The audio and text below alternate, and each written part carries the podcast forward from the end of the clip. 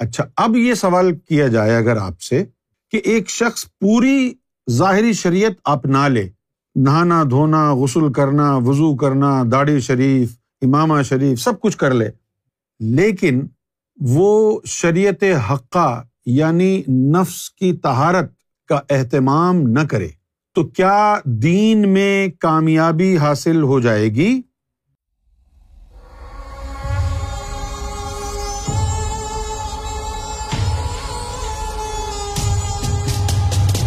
بے شرح جو ہے، اس کو کہتے ہیں جو شریعت سے بالکل آری ہو۔ شرح جو ہے، شریعت کو کہتے ہیں عربی زبان میں۔ شرح کا مطلب ویسے تو ہوتا ہے قانون، لیکن مذہبی اصطلاح میں شرح جو ہے، وہ ایک ایسا ضابطہ ہے جس میں مذہب انسان کو پابند بناتا ہے۔ یہ جو مولوی ہیں، یہ بیچارے کامل شریعت کو نہیں جانتے۔ یہ شریعت کا وہ حصہ جانتے ہیں جس کو دین نے شریعت ناقص کہا ہے۔ شریعت کے دو حصے ہیں جو دین نے بتائے ہیں۔ ایک شریعت ناقص جو کہ ظاہری شریعت کو کہتے ہیں، اور ایک ہے شریعت حقہ یعنی حقیقی شریعت۔ اچھا اب کچھ چیزیں ایسی ہیں کہ جن کے بارے میں لوگوں کو غلط فہمی ہے۔ جیسے نماز پڑھنا، یہ شریعت نہیں ہے، یہ عبادت ہے۔ یہ فرائض میں سے ہے۔ سلطان حق باہو کی جو کتابیں بھری ہوئی ہیں، ان میں بھی جگہ جگہ یہی لکھا ہے کہ جو بے شرح فقیر ہوتا ہے، اس پر شیطان کی لانت پڑتی ہے۔ سرکار گور شاہی نے بھی کہا ہے کہ شریعت کے بغیر انسان آگے بڑھتا نہیں۔ تو اب جو غوث اعظم کا جو قول ہے کہ بے شرح جو انسان ہے، اس کو منزل نہیں ملتی، اس میں پوری صداقت ہے۔ اس میں کوئی شک اور شبے والی بات نہیں ہے۔ صرف اب سمجھنا یہ ہے کہ پابند شریعہ ہونا کیا ہے اور بے شرح ہونا کیا ہے۔ داڑھی کا جب حکم نہیں آیا تھا تو اس وقت داڑھی کا کیا مقام اور مرتبہ تھا دین اسلام میں؟ یہاں پر لوگ کنفیوز کرتے ہیں دو باتوں کو۔ ایک ہے سنت رسول اور ایک ہے شرعی عمل۔ بہت ساری چیزیں ایسی ہوتی ہیں کہ جس میں نبی پاک صلی اللہ علیہ و وسلم کا جو عمل ہے، وہ شدت کے ساتھ امت پر لاگو نہیں ہوتا ہے۔ اور اس کو کہتے ہیں سنت غیر معقدہ تو سنت غیر معقدہ اگر ادا کر لی جائے تو ثواب کا کام ہے۔ اور ادا نہ کی جائے تو کوئی گناہ نہیں ہے۔ لیکن ایک ہوتی ہے سنت معقدہ سنت معقدہ کو ترک نہیں کیا جا سکتا۔ پاک صاف رہنا یہ شریعت کی ریکوائرمنٹ ہے۔ اپنی زبان کو پاک رکھنا اپنے جسم کو پاک رکھنا، یہ شریعت کی ریکوائرمنٹ ہے۔ اور پھر لطیفہ نفس کو پاک رکھنا، یہ شریعت کی ان ریکوائرمنٹ ہے۔ جسم کو پاک رکھنا، یہ شریعت ناقصہ ہے۔ اب ناقصہ کا مطلب کیا ہے، یہ جاننا ضروری ہے۔ ناقص کا مطلب یہ نہیں ہے کہ بیکار ہے یا کھوٹ ہے۔ ناقص کا مطلب یہ ہے کہ صفائی ادھوری ہے۔ نقص ہے، کامل نہیں ہے۔ جس طرح عورت کے بارے میں کہا جاتا ہے کہ اس کی عقل ناقص ہے۔ تو ناقص کا مطلب یہ نہیں ہے کہ اس کی عقل خراب ہے۔ ناقص کا مطلب یہ ہے کہ عقل ادھوری ہے۔ تو یہ ظاہری شریعت جسے ہم شریعت ناقصہ کہا گیا ہے۔ داتا علی حجویری کی کتاب اٹھائیں، غوث اعظم کی کتاب اٹھائیں، آپ سلطان اخباہو کی کتاب اٹھائیں تو آپ کو پتہ چلے گا کہ یہ جو ظاہری شریعت ہے اس ظاہری شریعت کو شریعت ناقصہ کہا گیا تو ناقصہ کا مطلب کیا ہوا کہ آپ نے ظاہری شریعت پوری اپنا لی، اس کے باوجود بھی ادھورا کام ہوا ہے۔ ابھی پورا کام نہیں ہوا۔ آپ نے وضو کر لیا، آپ نے غسل کر لیا، لیکن ابھی بھی تہارت آپ کی کامل نہیں ہے۔ کہ جسم پاک صاف کرنے کے باوجود بھی برے برے خیالات جو آ رہے ہیں، فاسد خیالات جو آ رہے ہیں، وہ آپ کی ادھوری تہارت کا بھانڈا پھوڑ رہے ہیں۔ تو اس شریعت کو کامل کرنا کیا ہوا پھر؟ کہ ظاہری شریعت کے ساتھ ساتھ اپنے نفس کو بھی پاک صاف کیا جائے۔ جب نفس بھی پاک ہو جائے گا تو اب یہ شریعت حقہ ہے۔ اب آپ کو شریعت سے فائدہ ہونا شروع ہوگا۔ اس سے پہلے نہیں ہوتا۔ اچھا اب یہ سوال کیا جائے اگر آپ سے کہ ایک شخص پوری ظاہری شریعت اپنا لے۔ نہانا، دھونا، غسل کرنا، وضو کرنا، داڑھی شریف، امامہ شریف، سب کچھ کر لے۔ لیکن وہ شریعت حقہ یعنی نفس کی تہارت کا اہتمام نہ کرے، تو کیا دین میں کامیابی حاصل ہو جائے گی؟ قطعی نہیں۔ کیوں نہیں؟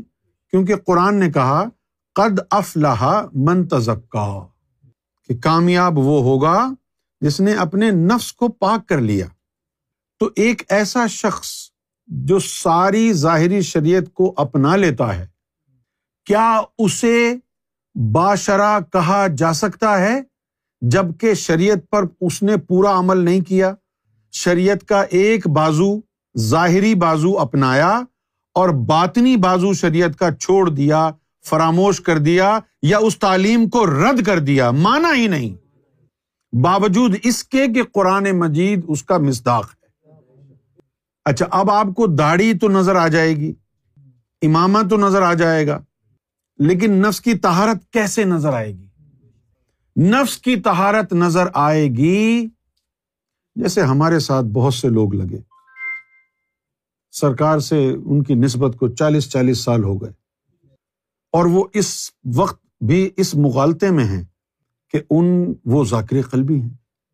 لیکن جب ان کے کردار کی طرف نظر ڈالیں، تو بہتان ترازی، غیبت کرنا دل آزاری کرنا، لوگوں کو تکلیف پہنچانا، جھوٹ بولنا، یہ تمام چیزیں آج بھی ان کی عادت ہے۔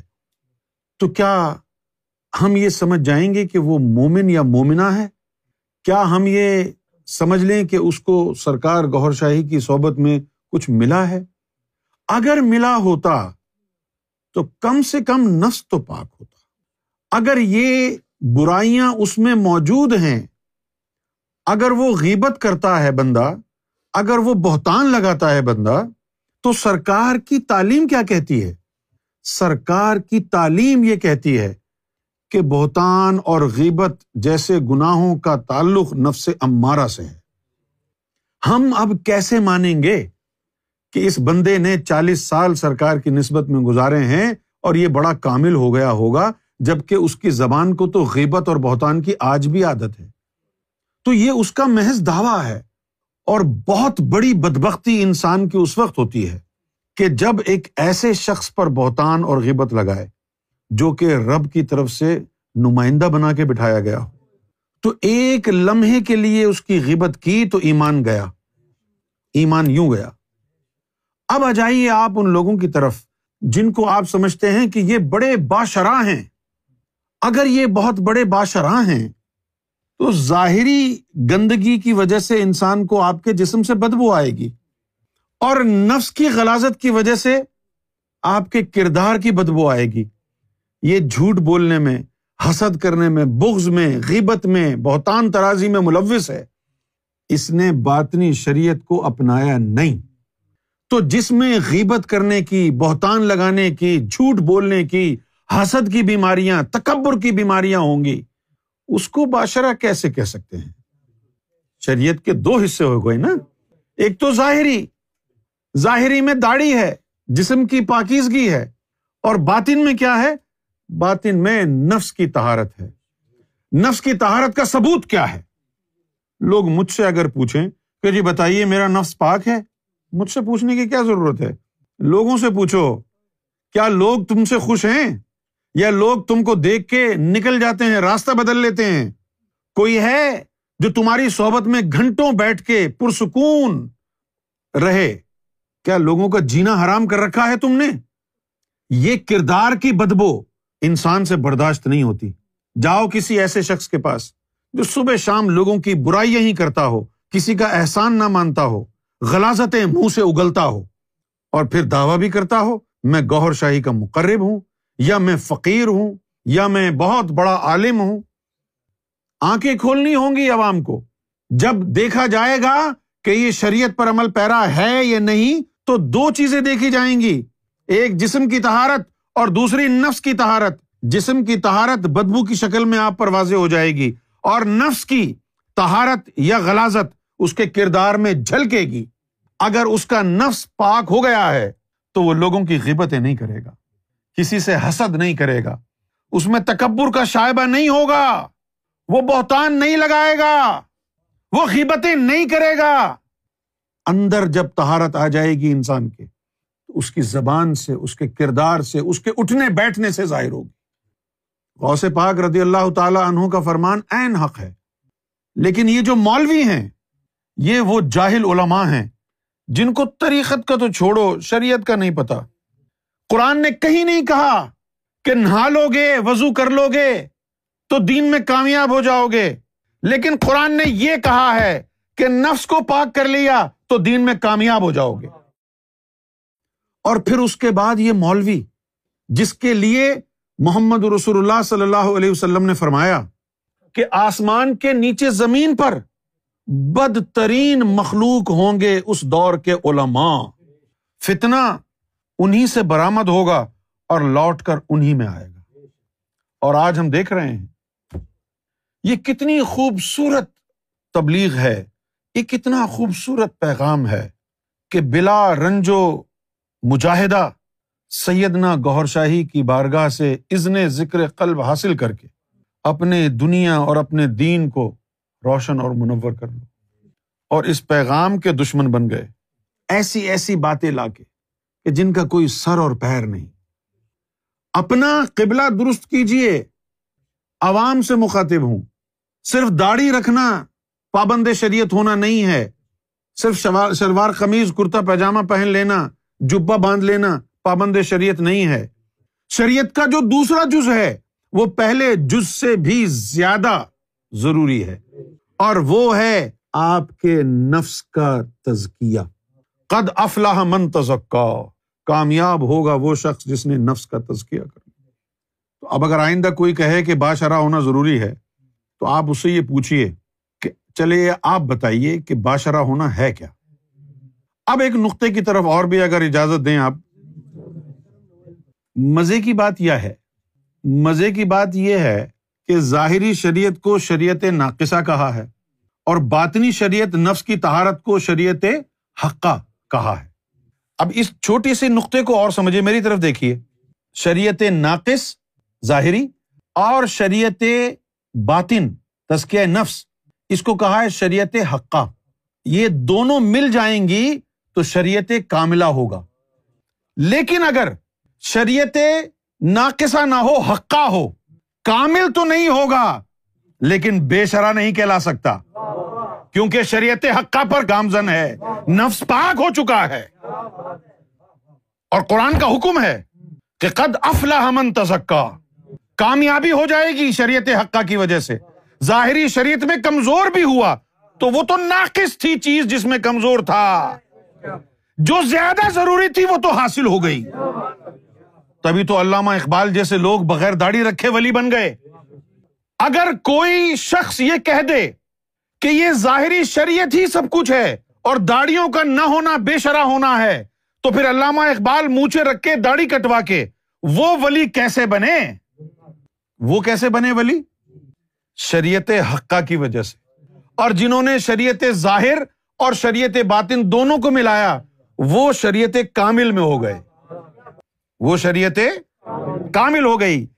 لیکن اگر شریعت حقہ مل گئی اور شریعت ظاہری میں کمزور رہے تب بھی منزل نہیں رکے گی، آگے بڑھ جاؤ گے۔ منزل نہیں رکے گی، آگے بڑھ جاؤ گے۔ اکیلی شریعت حقہ بھی مل گئی، باطنی شریعت بھی مل گئی، تو منزل مل جائے گی۔ لیکن دوسری طرف شریعت حقہ نہ ہو، صرف شریعت ظاہر ہو، تو اس سے کام نہیں بنے گا کیونکہ یہ ناقص ہے۔ حقیقت نہیں ہے، جھوٹ ہے۔ جھوٹ کیوں کہا اس کو؟ جیسے کہ انسان ہے، انسان کی کوئی حقیقت نہیں ہے۔ کیوں نہیں ہے؟ وہ جو ہم کہتے ہیں نا، اللہ کے انعاموں میں سے ایک نام ہے، جس کو عمران خان صاحب بھی اپنے انداز میں بیان فرماتے ہیں۔ اللہ الحق ہے۔ یہ نا؟ تو حق کیا ہوتا ہے؟ حق وہ ہوتا ہے جو ہمیشہ سے ہے، ہمیشہ رہے گا۔ انسان حق نہیں ہو سکتا۔ انسان الحق ہوتا ہے۔ انسان بالحق ہوتا ہے، حق کے ساتھ۔ انسان حق نہیں ہو سکتا۔ وہ کیسے؟ انسان تو تھا ہی نہیں۔ بعد میں اس کو مارز وجود میں لایا گیا۔ تو یہ حقیقت نہیں ہے۔ حقیقت کیا ہے؟ جو ہمیشہ سے ہے۔ اللہ ہمیشہ سے ہے۔ وہ حق ہے۔ وہ حقیقت ہے۔ اور انسان، ایسا وقت آیا ہے کہ جب انسان کچھ تھا ہی نہیں۔ تو جو چیز ہو، وہ حقیقت ہے۔ اور جو ہمیشہ سے نہ ہو، وہ حقیقت نہیں ہے۔ اسی طریقے سے شریعت ناقص کو حق کیوں نہیں کہتے؟ پوچھیے کیوں نہیں کہتے؟